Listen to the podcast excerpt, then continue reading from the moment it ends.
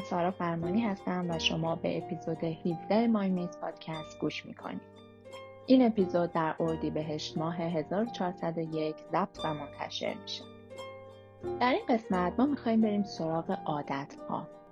همون چیزهایی که در نهایت مشخص می‌کنن سبک زندگی ما چیه و به چه سمتی داریم حرکت می‌کنیم. همونطوری که بهتون قبلا هم گفته بودم در این فصل از پادکست من live هایی که در page فرمانی داد سارا page روانشناسی خودم می‌ذارم رو براتون به صورت پادکست و صوتی منتشر می‌کنم. حالا بریم ببینیم که عادت های ما چیا هستن چطوری شکل می‌گیرن و چطوری میشه تغییرشون داد.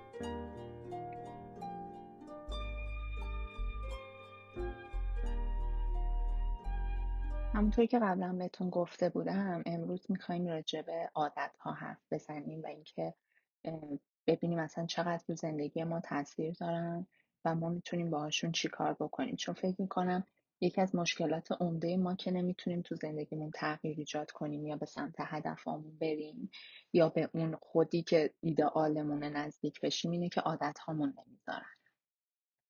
ببینید در طول روز بیشتر رفتارهای ما رو عادتهامون شکل دادن. یعنی یه تحقیق اصلا توی دانشگاه دوک شد و دیدن که بیش از چهل درصد رفتارهای ما در طول روز ناشی از عادتهای ما چون اگه قرار بود اصلا مغز ما برای هر چیزی فکر کنه و تصمیم بگیره ما به لحاظ جسمی و ذهنی خیلی خسته می شدیم اصلا این حد انرژی برای ادامه برای ما نمیموند.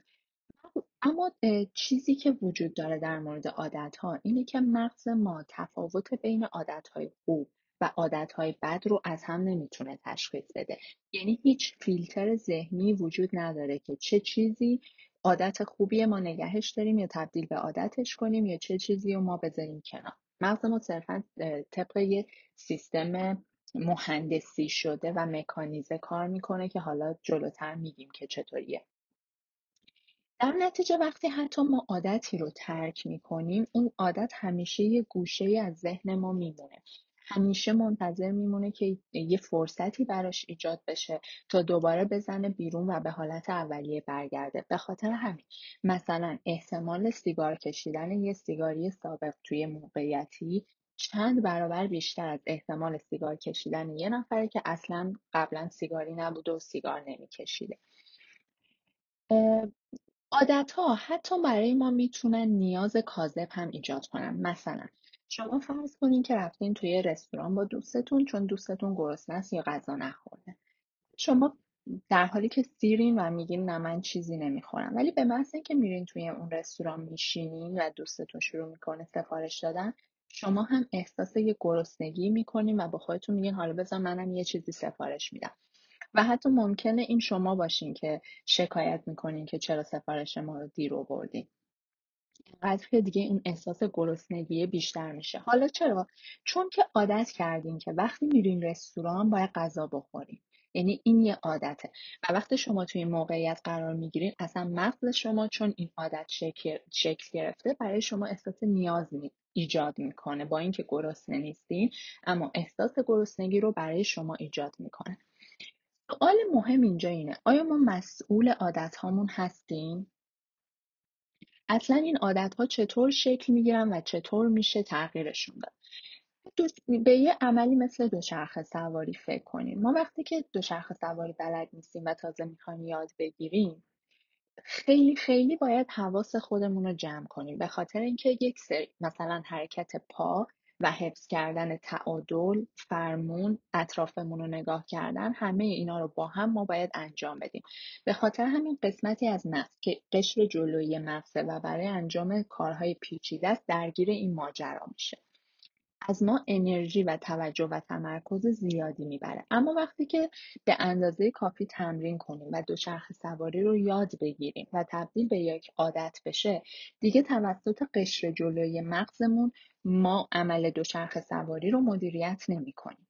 میره به عهده یه جای دیگه. به خاطر همینه که من می‌تونم دیگه طبق در حال دوچرخه سواری یا مثلا رانندگی موزیک گوش بدم. با دوستم حرف بزنم با تلفن حرف بزنم یا فکر کنم راجع به مسائل مختلف. یعنی قشر جلوی مغز من که برای کار پیچیده تریه مسئول توی کارهای دیگه ای باشه. در حالی که من دارم اون کار پیچیده مثل رانندگی یا دوچرخه سواری رو انجام میدم. چرا؟ چون که تبدیل شده به یک عادت. اما چرخه عادتهای ما فقط کارایی نیستن که با دست و پامون رو به صورت فیزیکی انجام میدیم. ما می‌تونیم حتی عادتهای ذهنی مثل نگرانی، نشخار ذهنی، قضاوت کردن، انواع وسواس رو هم داشته باشیم. پس چه در حال درس خوندن عادت داشته باشیم که مثلا دائم یه چیزی بخوریم؟ چه توی راب مثلا پیش بردن رابطتون یه سری عادتهای خوب یا بد داشته باشین همه اینها از یه الگوی ساده پیروی می‌کنه. این الگو چیه؟ محرک رفتار پاداش.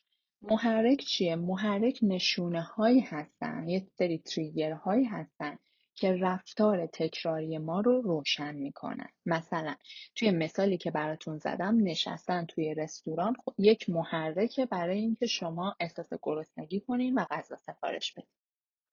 محرک. پس باعث فعالسازی غذا باعث فعالسازی رفتار میشه. حالا این می‌تونه این رفتار می‌تونه فیزیکی باشه مثل غذا خوردن می‌تونه یک مسئله روانی باشه مثل استرا پاداش چیه؟ پاداش رفتارم که اون کاریه که عادتواریه که ما انجام میدیم و پاداش اون چیزیه که ما به خاطرش این تبدیل شده به عادت. یعنی اون آتیشیه که باعث شده حالا سالهای سال من این کار تکرار کنم. مثل احساس لذت بعد از غذا خوردن. مثل احساس آرامش بعد از انجام دادن یه کار وسواسی. محرک ها در حقیقت جرقه رفتار ما هستن پاداش ها اون آتیشی هستن که باعث میشه اون رفتار سالهای سال تکرار بشه. های خاصی توی مغز ما از نورون های خاصی شلیک میشن و به ما اون پاداش رو میدن اون احساس رضایت و لذت و آرامش رو میدن. مثل و باعث ایجاد نیاز هم میشن مثل همون احساس گرسنگی. سوال مهم اینجا اینه. پس اگر ها اینجوری تو مغز ما کار می‌کنن و انگار که ما کنترلی روشون نداریم آیا ما برده عادت هامونیم؟ بذارین چند تا مثال براتون بزنم. سالها پیش توی انگلستان یه مردی که یک عادت یا بیماری داشت که شبها تو خواب بلند می‌شد راه می‌رفت و یه سری کارها رو انجام می‌داد که صبح روز بعدش یادش نمیومد توی همون حالت همسرش رو به قتل میرسون و بعد توی دادگاه اثبات می‌کنه که من داشتم یه سری از کارهای دفاعی که عادتم بوده اونا رو انجام بدم اگه یه کسی به من حمله می‌کنه رو اجرا می‌کردم و توی حالت هوشیاری نبودم. این آدم تبرئه میشه به خاطر اینکه قبلا هم هیچ وقت توی این حالت هیچ کار خطرناکی انجام نداده بوده که بهش هشدار بده که تو حتما باید بری دنبال درمانت. این اولین بار بوده و منجر به این قضیه میشه و پزشکا همه میان توی دادگاه و ثابت میشه که ناهوشیار بوده و تبرئه میشه. بعد توی سال 2010 یه خانومی به نام که توی رسانه ها به اسم انجی باخمن میشناسنش یه اسم مستعار براش گذاشتن که خانومی بوده که معتاد به قماربازی بوده. میره عضو یه تیم تحقیقاتی میشه که روی مغز معتادا مطالعه می‌کردن که ببینن چجوری این عادت ها شکل می‌گیره و چطوری مغز ما رو تغییر میده. به خاطر اینکه بتونه توی یک میلیون دلار بدهی بالا آورده بوده به یک کازینو به خاطر قمار که بتونه ثابت کنه که این نباید این یک میلیون دلار رو بده و دست خودش نبوده که این همه قمار می‌کرده. یه عادتی بوده که توی ذهنش شکل گرفته بوده. حالا توی این تحقیقه که این خانم شرکت می‌کنه نیمی از شرکت کنندگان قماربازان پاتولوژیک بودن. یعنی کیا؟ یعنی کسایی که بازی قمار باعث شده بوده آسیب جدی به زندگیشون بخوره. مثلا به خاطر قمار دائم به خانوادهشون دروغ می‌گفتن کارشون از دست داده بودن بدهی سنگین بالا آورده بودن ورشکست شده بودن درگیر مواد مخدر شده بودن. کسایی که آسیب جدی بودن. دیده بودن و نیمی دیگه از شرکت کننده ها کسایی بودن که آسیب جدی ندیده بودن به عنوان یک بازی اجتماعی بازی می‌کردن و هیچ وقت این بازی باعث نشده بوده که به زندگیشون ضربه جدی وارد بشه. این شرکت کننده ها رو میخوابوندن توی دستگاهی شبیه دستگاه امارای توی لوله که اتفاقا داشته از ذهنشون هم مغزشون هم امارای می‌گرفته و جلوشون یه مانیتوری بوده که اینا داشتن باش بازی می‌کردن. قرارم نبوده که اگر توی اون بازی بردن یا باختن اتفاق خاصی بیفته. پاداشی در کار نبوده.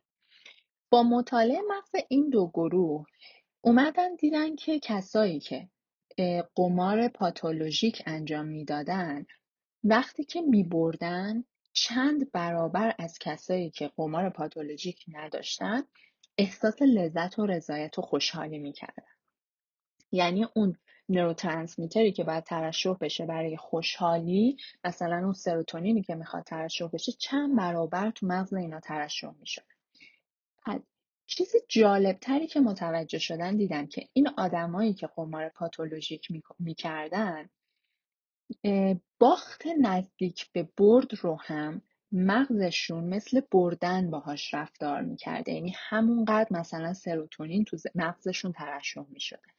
باخت نزدیک به برد. در حالی که کسانی که قماربازان غیر پاتولوژیک بودن اگر میبردن نصف یا حتی یک سوم اونای قماربازان پاتولوژیک تو مغزشون سروتونین ترشح می شده و باخت نزدیک به برد رو هم مساوی باخت می‌دونستن.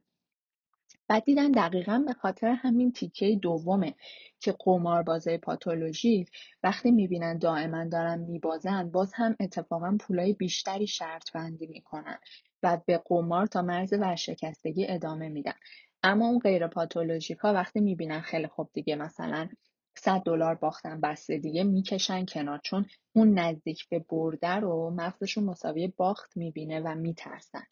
ولی اون پاتولوژیکا اون نزدیک به برده رو مغزشون مساوی برد می‌بینه و اتفاقا بیشتر انگیزه میگن میگن مثلا احتمالا مثلا تو فیلم ها اینا دیدین.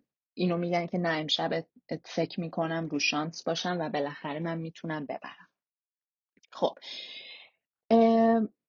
پس این آزمایش نشون داد که به خاطر دقیقا همین ساختار مغزی و همین پردازش متفاوت اطلاعاته که یه سری از قماربازا قمار تبدیل میشه براشون به اعتیاد و ضربه های اساسی بهشون می‌زنه و باعث میشه هی پشت هم قمار بکنن و اتفاقا شرطبندی های سنگین تری رو انجام بدن. تحقیقات دیگه هم نشون داد. اگر یه آدمی خودش رو دائما مثلا در معرض دستگاه های شرطمندی پوکر آنلاین یا مثلا کازینوها اینا قرار بده کم کم اصلا شکل پردازش اطلاعات مغزش عوض میشه و شبیه اون قماربازان پاتولوژیک میشه. حالا یه مثال دیگه بهتون بزنم. بعد میگم که دادگاه این انجی باخمن چی شد؟ مثلا یه دعوای دست جمعی علیه یه شرکت دارویی که داروی پارکینسون می‌داد بیرون کشورهای آمریکا و استرالیا و کانادا انجام دادن که گفتن این داروه میاد یه نقطه ای از مغز رو تحریک می‌کنه که باعث میشه که این آدما یه سری رفتارهای اجباری از خودشون بروز بدن. در نتیجه یه سری عادتهایی رو درشون شکل میده که عادتهای خوبی نیستن. مثل مثلا خرید کردن. مثل نوشیدن بیش از حد الکل یا خود ارزایی کردن. یعنی انگار دست این داروه باعث می شده هی روی اون دکمه عادت و تکرار تکرار تکرار توی مغز ما فشار بده و این آدم ها به طرز این آدما به طرز غیر ارادی مثلا هی هی هی خرید کنن یا بنوشن یا هر چیز دیگه.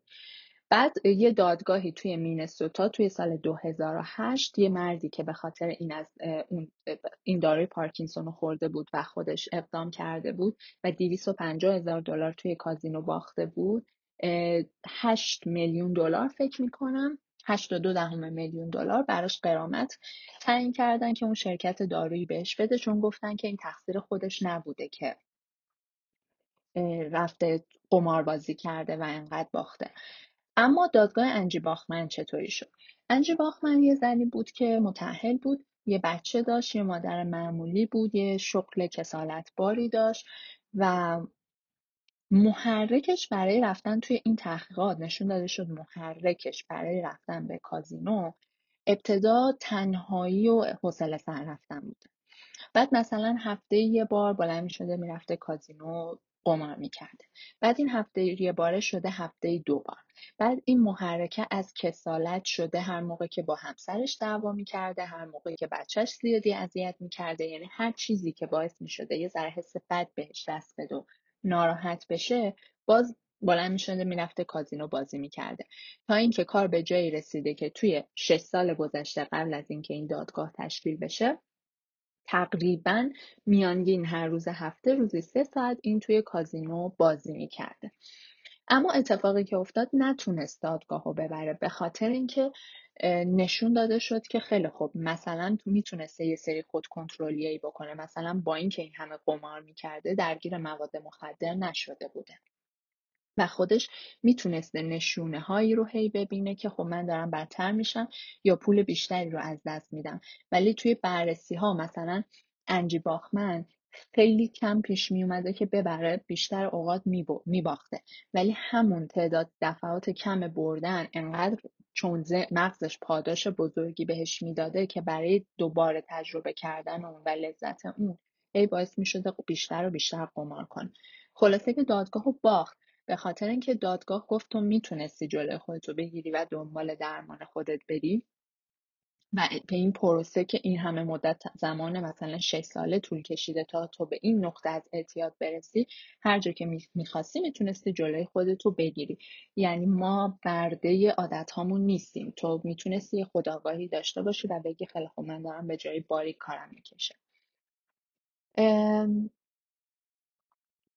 یه آزمایش هم روی موشها نشون داد که این آزمایش خیلی خیلی در های مختلف تکرار شده و این ثابت شده که وقتی یه محور عادتی توی مغز موشها شکل می‌گیره مثلا اگه اون اهرم و فشار بده بهش غذا میده این عادت شکل می‌گیره. حالا اگه بعد از یه مدتی که اون عادت دیگه شکل گرفته اون محور شکل گرفته این اهرم و فشار بده و بهش شوک برقی بده خیلی جالبه که بدونی موشها دوباره میرن اهرم و فشار میدن. با اینکه اون پاداشه تبدیل شده به یک چیز زجرآور. یعنی وقتی این سیستم شکل می‌گیره حتی اگه پاداشه از بین بره یا تبدیل بشه به چیز زجرآور ما دوباره ادامهش میدیم. مثل مثلا کسانی که پرخوری عصبی دارن یا کلا پرخوری دارن. دیگه اون غذاه اون پاداش رو بهشون نمیده. اتفاقا خیلی باز میشه از خودشون هم حالشون بد بشه از دست خودشون هم ناراحت بشن. ولی معمولا میگن نمی‌تونم جلوی خودم رو بگیرم چون با اینکه اون پاداش دیگه نیست و تبدیل شده به یه چیز زجرآور. اما همچنان اون چرخه و محور عادت وجود داره یا کسایی که درگیر انواع اعتیادها میشن. تا اینجا سوالی ندارین؟ اگه سوالی دارین بپرسین.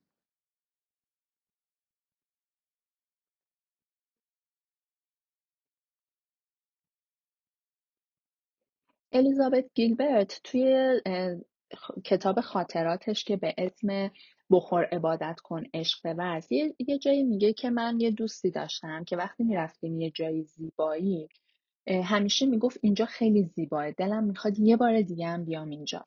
و توی کتابش میگه من این آدم تمام قدرت متقاعد سازی منو میطلبید تا بهش بفهمونم که ببین خب همین الان اینجا هستی دیگه. چرا وقتی اینجایی تمام لذت رو نمی‌بری و میگی کاش یه بار دیگه برگردم اینجا؟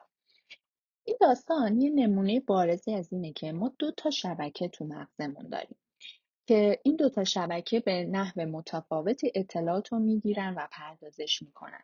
یکیش narrative network شبکه پیش‌فرضی narrative network مثلا میشه ترجمهش میشه مثل شبکه روایتگر یه همچین چیزی.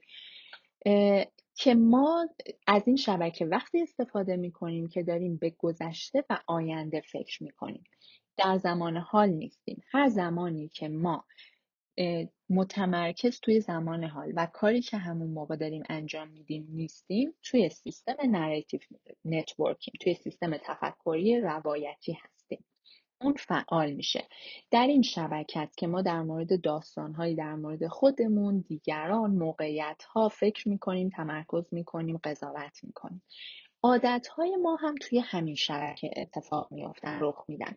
و دقیقا به خاطر همینه که ما ناخودآگاهاً بارها و بارها تکرارش می‌کنیم. چون تبدیل میشن به یک شبکه و network پیش‌فرض که مغز به صورت اتوماتیک فعالش می‌کنه.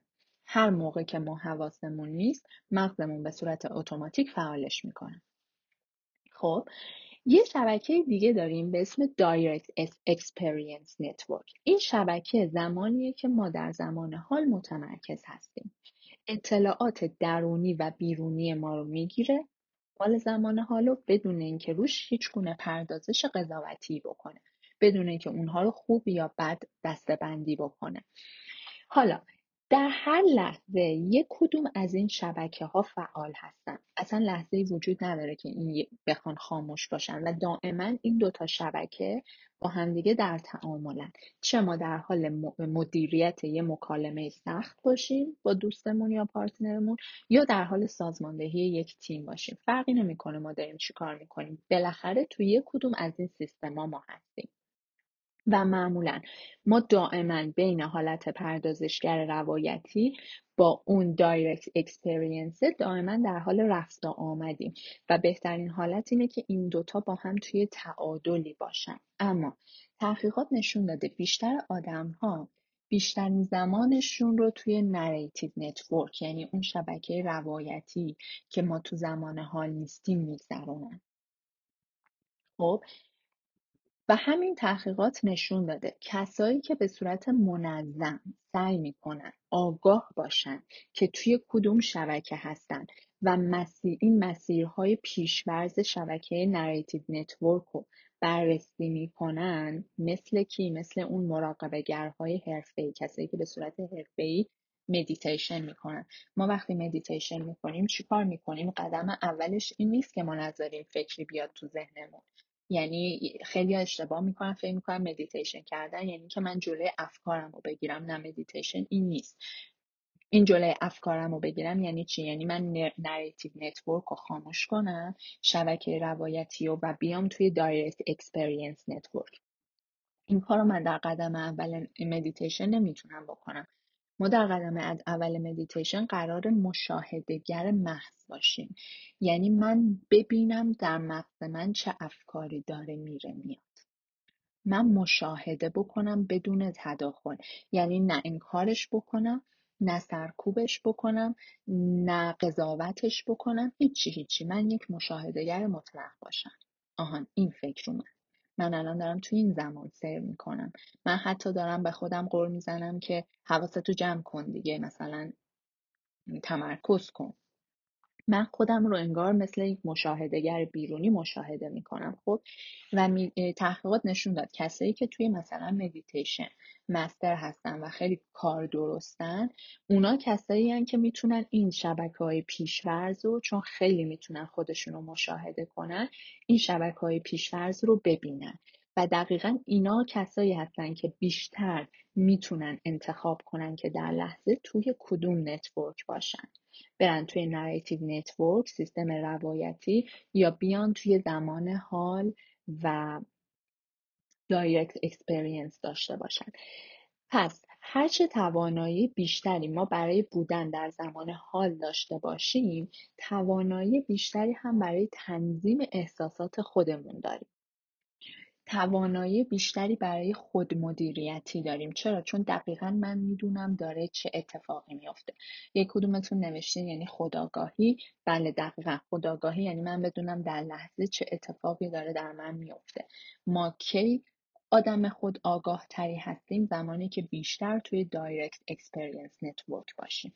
و بدونیم چه زمانایی میریم توی narrative network و چه اتفاقهایی اونجا داره میافته. چه مدارهایی اونجا شکل گرفته. یعنی اونجا هم قراره بشناسیم که وقتی من میرم تو سیستم روایتی چه اتفاقی میافته. پس گفتیم که وقتی که ما توانایی بیشتری کسب کنیم برای در زمان حال بودن اتفاقی که میافته اینه که می‌تونیم احساسات خودمون هم بیشتر مدیریت کنیم. emotional regulation ما بهتر میشه. خود مدیریتی یکی از پنج فاکتوریه که ما توی EQ یا هوش هیجانی نامش می‌بریم. اگه بخوام اون پنج تا چهار تا دیگه هم بهتون بگم یکیش خداگاهیه که توضیحش دادیم. یکی همین خود مدیریتی سلف کنترل انگیزه داشتن همدلی و مهارت های اجتماعی گفتیم که این توانایی رو چطوری میشه به دست آورد؟ با تمرین. واقعا باید راجع بهش خیلی زیاد مطالعه بکنیم و تمرین و تمرین و تمرین کنیم. همون مدیتیشنی که گفتم یه قدم خیلی مثبت و کارسازه برای این کار. ولی اون اشتباه رایج رو توی مدیتیشن نکنین که بخواین افکارتون رو ببرین بگین که من باید ذهن پاکی داشته باشم مدیتیشن یعنی من به هیچی فکر نکنم. نه.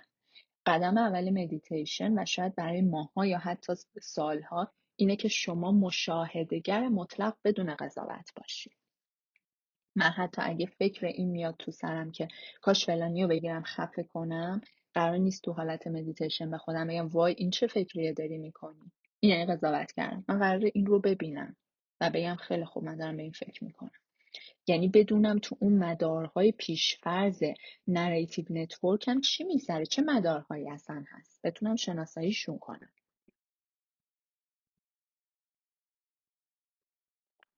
خب حالا این زمانی این یعنی زمانی که ما می‌خوایم عادت جدیدی شکل بدیم باید این سیمکشی های پیشفرض رو نادیده بگیریم بیایم دوباره از اول مغزمون رو سینچی کنیم. یعنی ما قرار معکوس عمل کنیم محرک هست. این وسط قرار رفتار رو عوض کنیم تا به اون نتیجه یا پاداش برسیم. پس قرار این کارو کنیم. این وسطیه رو ما باید عوضش کنیم. نمی‌تونیم بگیم که خیلی خوب این محرک اتفاق میفته من هیچ کاری نکنم. این کار نمی‌تونیم بکنیم.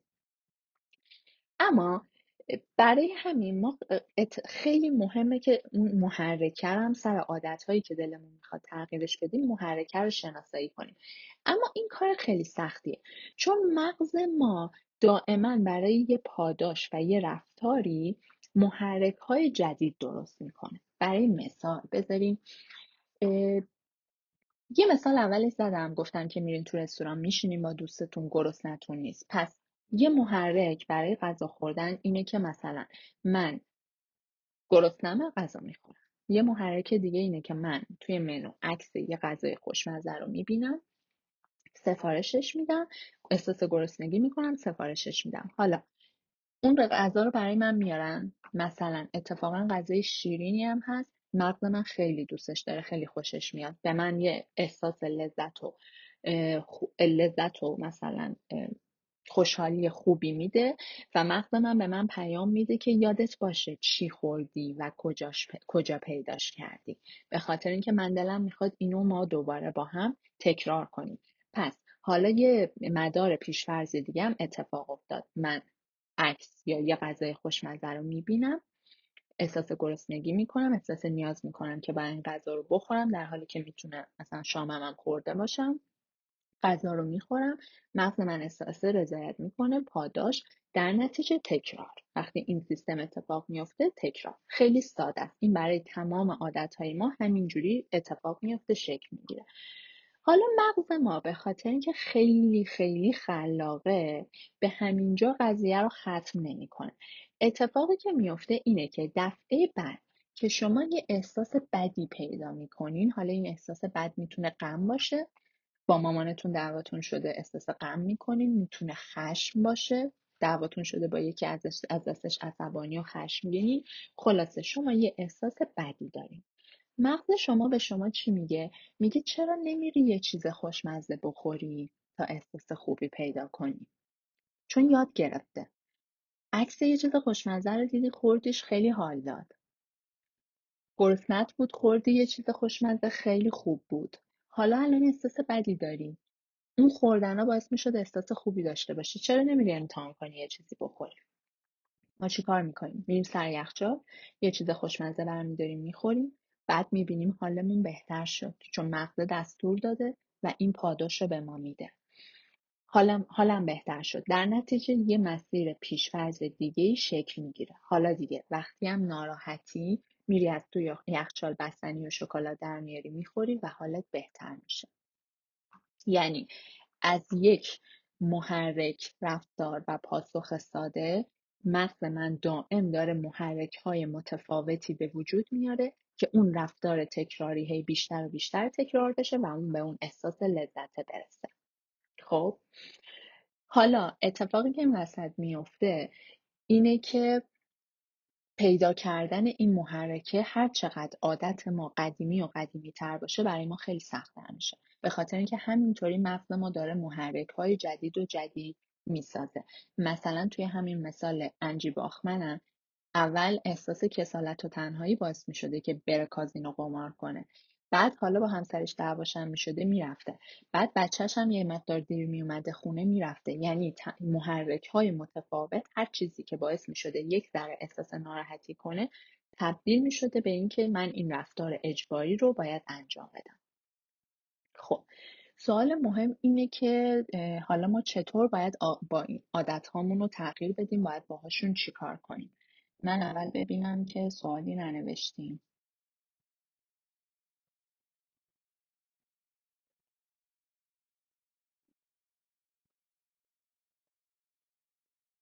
اون مسیری که ساخته شده هیچ وقت از بین نمیره اما چطور میشه کنترلش کرد یا یک مسیر جدید ساخت؟ خب همین رو می‌خوایم بگیم ولی کار سختی هم هست. اصلا کار آسونی نیست. به خاطر همین ترک انواع عادت ها و اعتیادها خیلی خیلی کار سخت و انرژی بریه. و همیشه هم امکان اینکه دوباره برگردن به شدت وجود داره. چون بهتون گفتم که اینا همیشه گوشه این مداره از بین نمیره. ما مدار جدید می‌سازیم و با تکرارشون مدار رو قوی تر می‌کنیم. ولی اون مداره همیشه گوشه از ذهن ما هست. به خاطر همین اگر خودمون رو تو موقعیت قرار بدیم احتمال اینکه همون عادت قدیمی رو تکرار بکنیم خیلی زیاد میشه.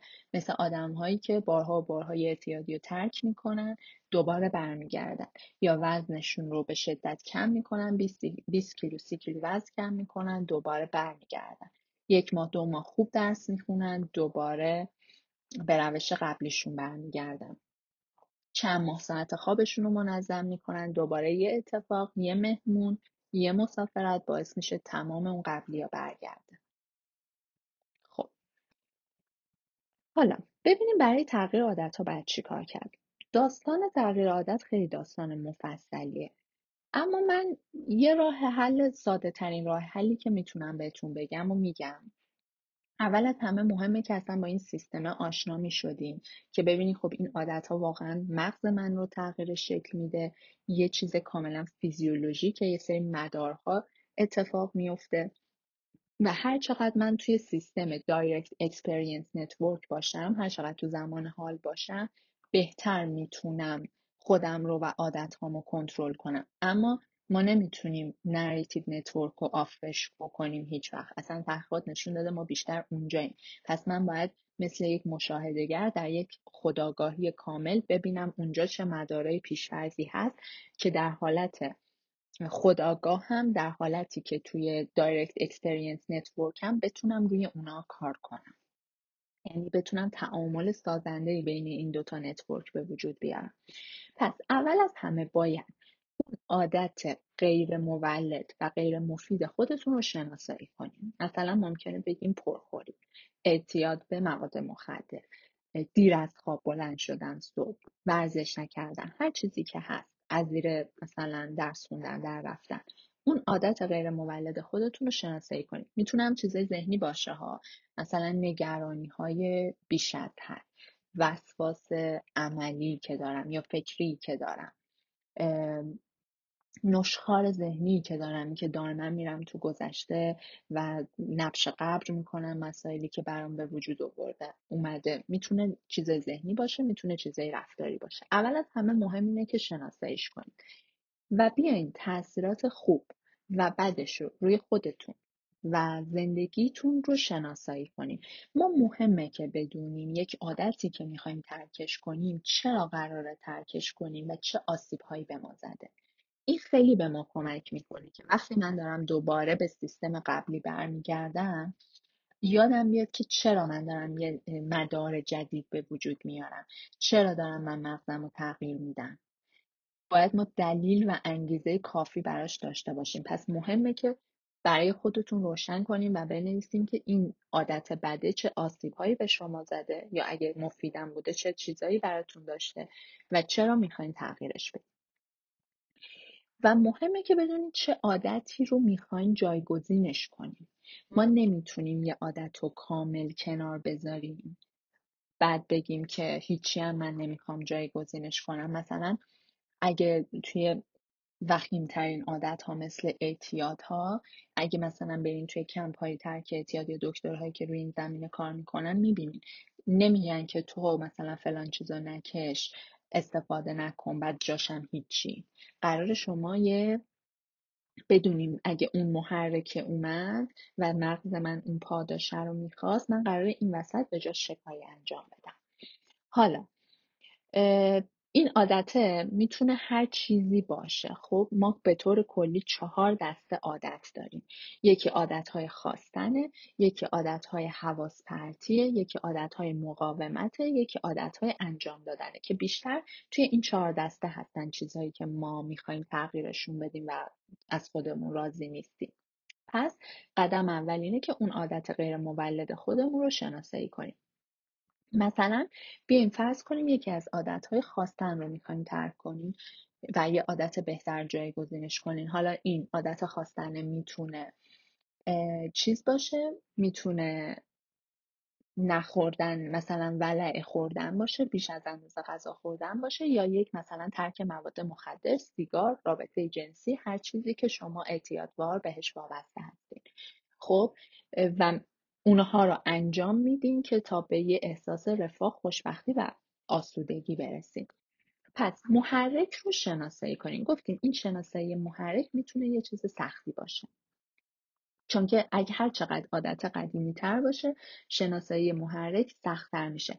اما به طور کلی خوبه که خودتون رو یه مقدار مشاهده کنین و ببینین من تو چه موقعیت هایی بیشتر میرم این کار می‌کنم. حتی تو چه ساعت هایی بیشتر میرم این کار می‌کنم. مثلا شب که میشه دلم می‌گیره حوصلم سر میره میرم این کار می‌کنم. کیا من میرم این کار می‌کنم؟ چی میشه که میرم این کار می‌کنم؟ موقعی که مثلا تنها هم کسی نیست یا اتفاقا وقتی که دوستان میان یا وقتی که مثلا دیشبش بد خوابیدم این محرک ها رو تا حدودی می‌تونیم یه چند تاییش رو شناسایی کنیم و در طول زمان هر چقدر اون حالت خودخواهی خود آگاهی باشین بیشتر و بیشتر محرک ها رو پیدا می‌کنیم خب؟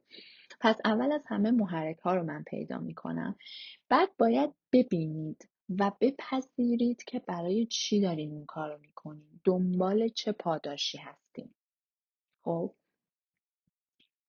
و اگر این پاداش دیگه الان وجود نداره تبدیل به یه چیز زجرآور بود شده چی بوده اون پاداشه؟ چی شده که شما درگیر این مدار رو ساختین؟ مهمه که اینو بدونین و بپذیرینش. مثلا ممکنه بگین من مشروب می‌خورم عادت نوشیدن دارم و پاداشم فراموشیه. من غم و غصه یادم میره. پس مهمه بدونین اون پاداشه چیه. خب؟ بعد مهمه بدونین اگر اون محرکه بیاد من اون رفتار رو انجام ندم برای من چه عواقبی داره؟ مثلا من تنها میشم عادت نوشیدن دارم یکی از محرکاش تنهاییه. می‌دونم هم قراره مثلا فراموش کنم غم و غصه وقتی تنها هم یاد گذشته میفتم ناراحت میشم میرم مشروب می‌خورم فراموش کنم. خب پاداشم معلومه محرکم معلومه. حالا اگه تنها باشم و چیزی نخورم چه اتفاقی میفته مثلا ممکنه بگین احساس بیقراری می‌کنم احساس غم می‌کنم یا حتی بدن درد میگم هر چیزی. بعد باید دقیقا شما بدونید اگر اون کار رو انجام ندین برای شما چه عواقبی داره. حالا وقتی که تمام اینا رو برای خودتون یه لیستی درست کردین و یه مدتی خودتون رو مشاهده کردین این لیست هم چیزی نیست که بتونین یک شبه درستش کنین. یه مدت خودتون رو مشاهده کردین میرین سراغ جمله اگر آنگاه. وقتی خودتون رو کامل بررسی کردین باید پیدا کنین که من می‌تونم جای این رفتار تکراری که دیگه اون پاداشم در پی نداره و مزره چه چیزی رو بذارم؟ اگر در خانه تنها بشم قبلا این بوده که آنگاه مشروب می‌خورم تا به فراموشی برسم. حالا اینو باید بگیم. اگر در خانه تنها بشم چیکار می‌کنیم؟ تا به یه پاداشی برسیم. مثلا فراموشی ممکنه بگیم می‌گیرم میخوابم. ممکنه بگیم فیلم می‌بینم. ممکنه بگیم اصلا الان در جایگاهی هم که بعد موقعیت فرار کنم. مثلا میرم خونه دوستم. و این اگر آنگاه ها رو می‌تونید چند تا راه حل برای خودتون بذارین. پس باید معلوم کنین که می‌خواین به جای اون کار چیکار بکنین و یه پاداش همسنگ اون برای خودتون بذارین. تحقیقات نشون داده که معمولا دوازده هفته طول می‌کشه تا یک مدار جدیدی در ذهن ما شروع کنه به شکل گرفتن.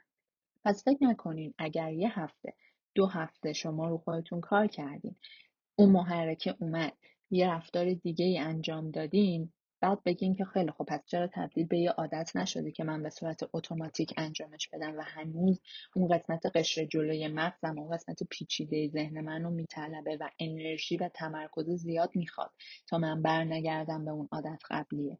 چون دوازده هفته طول می‌کشه تا تازه ذهن شما بگه خیلی خوب انگار این داره تکرار میشه و این پاداشه پاداش خوبیه. خب بذار این مدار رو من کم کم شکل بدم. وقتی که شما می‌خواین یک مدار جدید بسازین و اون مدار قبلیه رو خونساش بکنین. ولی اگر یه چیزی باشه که مثلا یه عادت جدیدی بخواین در خودتون شکل بدین عادت قدیمی نباشه که اونو بخواین برگردونین عوضش بکنین خب این خیلی راحت تره ولی معمولا اینجوری نیست. یعنی شما مثلا حتی اگه بخواین عادت ورزش کردن رو برای خودتون شکل بدین اون زمانی که شما الان می‌خواین ورزش کنین مثلا شاید قبلا میخوابیدین. پس قرار عادت خوابیدن رو عوض کنین. ولی این توی بچه ها وقتی که ما داریم بچه ها رو تربیت می‌کنیم خیلی راحت تره که ما به بچه هامون یاد میدیم و عادتشون میدیم که کی بخوابن کی بلنشن چی بخورن.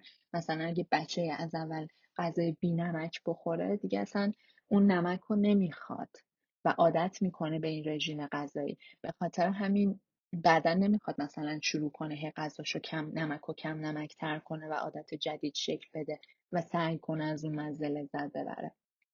به خاطر ما تو بچه ها اگر حواسمون باشه که چه عادت هایی رو داریم درشون شکل میدیم خیلی براشون راحته. چون عادت جدیده و قرار نیست این مدار جدید جای مدار قدیمی رو بگیره و یه چیزی اون گوشه همش دائما منتظر این نیست که بپره وسط این ماجرا.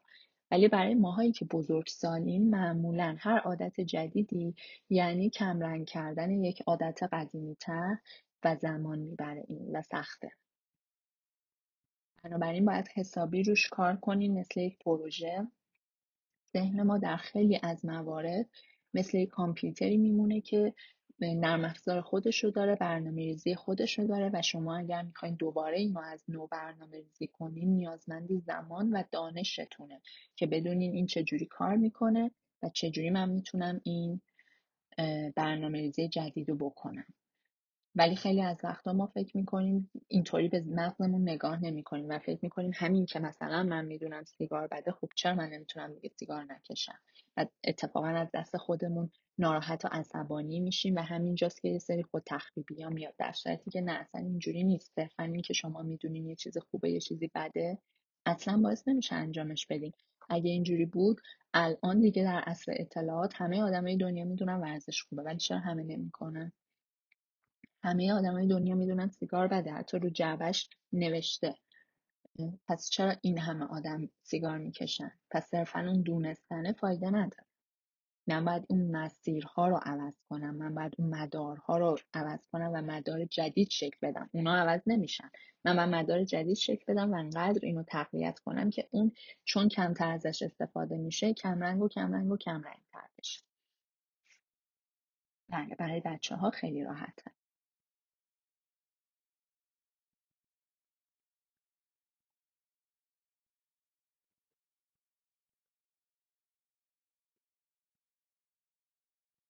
نه لایو save نمیشه اما براتون توی همین هفته ای که شروع میشه فردا توی مایمیز به صورت پادکست براتون منتشرش می‌کنم ولی توی پیج روانشناسی این لایو save نمیشه. اما می‌تونیم به صورت صوتی توی مایمیز پادکست دوباره گوشش بدیم.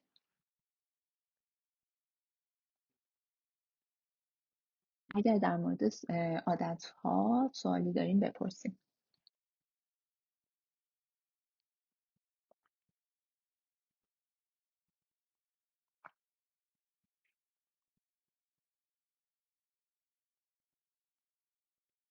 گفتیم که پس فقط با تکرار و بیشتر کردن دانش میشه مسیر جدید رو پررنگ و قبلی رو کمرنگ بله همینطوره. تمرین تمرین تکرار تکرار و تلاش برای اینکه بیشتر بیاین توی direct experience network این خیلی مهمه. خیلی مهمه که با این دوتا سیستم آشنا بشین و بدونین که چقدر دارین توی کدوم سیر می‌کنین و حتی اگه توی narrative network ین بتونین بهش آگاه باشین و مشاهدش کنین خیلی خوب. اگر من توی narrative network م که گفتیم معمولا توی آینده و گذشته این چون تنها جایی که نیستیم زمان حاله. من کجام دقیقا و چه مسیرها و چه پیشفرزهایی وجود داره؟ چون narrative network ناخودآ... ناخودآگاه واژه درستی نیست اگه مثلا ناخودآگاه روانکاوی رو در نظر بگیریم. اما اینطوری بهتر بگم اتوماتیکه. دست من نیست.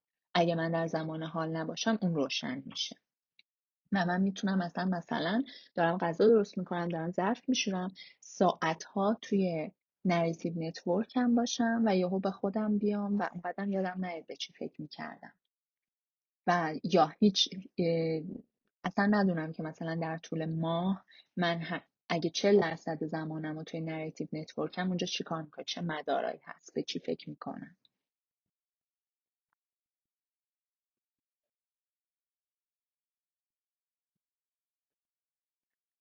فکر کنم دیگه سوالی نداریم ممنونم ازتون که جمعه شبتون اومدین توی لایو.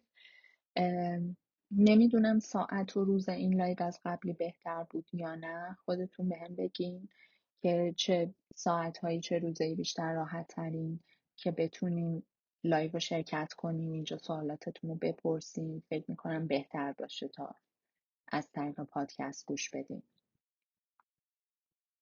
ممنون از شما شب خوبی داشته باشین. براتون بهترین آرزوها رو دارم. زمان لایو بعدی هم بهتون اعلام می‌کنم حتما. ولی به هم بگین که چه روز و ساعتی براتون بهتره.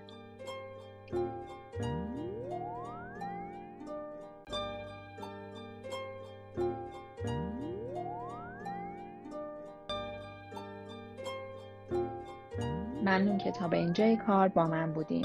اگر دوست دارین این سری از اپیزودها رو به صورت لایو تماشا کنین می‌تونین پیج فرمانی داد سارا رو در اینستاگرام فالو کنین و از زمان و موضوع لایو ها با خبر بشین. خیلی خیلی خوشحال میشم اگر مایمیز پادکست رو به دوستان خودتونم معرفی کنید و به بیشتر شنیده شدنش کمک کنید. اگر نظری انتقادی پیشنهادی هم دارین حتما برام کامنت کنین. خیلی خیلی خوشحال میشم و حتما ترتیب